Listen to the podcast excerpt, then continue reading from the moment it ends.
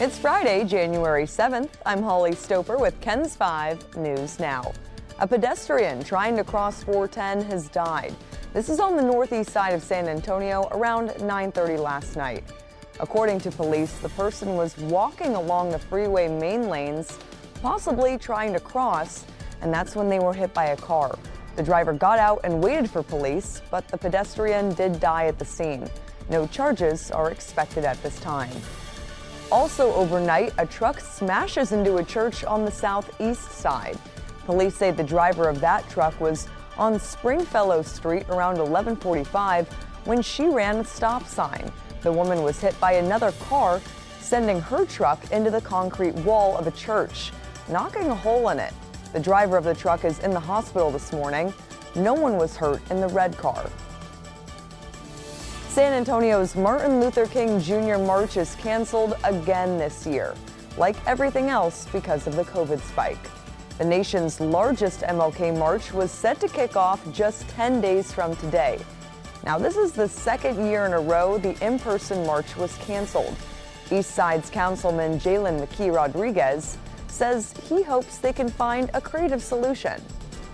My initial reaction is I'm very disappointed. I think, you know, I appointed each of the commission members, and I my hope was that, you know, they'd be able to find some creative solution. Um, especially this last minute, it's going to be really difficult to pull off a virtual march in the way that was done last year when they had a year to plan it.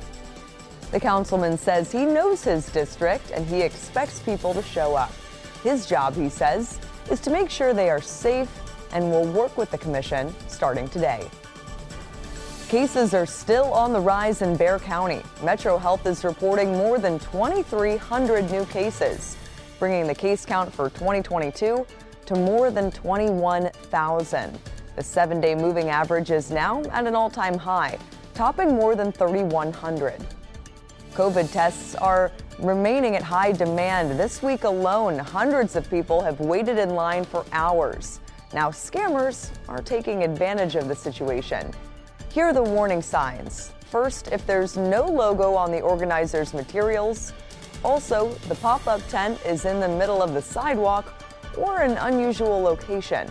If it's not affiliated with the storefront or building where it's set up, or with any local health care organization or medical provider. Also, there should never be an upfront cost. And if your allergies are acting up, you're not alone. It is cedar fever season, so how do you know it's not COVID? Experts say there are two ways to check if you have cedar fever or something more serious. First, take your temperature. If it's over 100 degrees, get checked by a medical professional because fever is a symptom of COVID and the flu.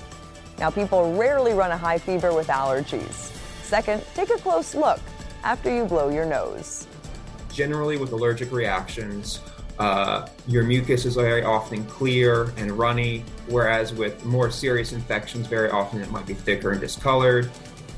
He says clear mucus is the one symptom that should steer you clear.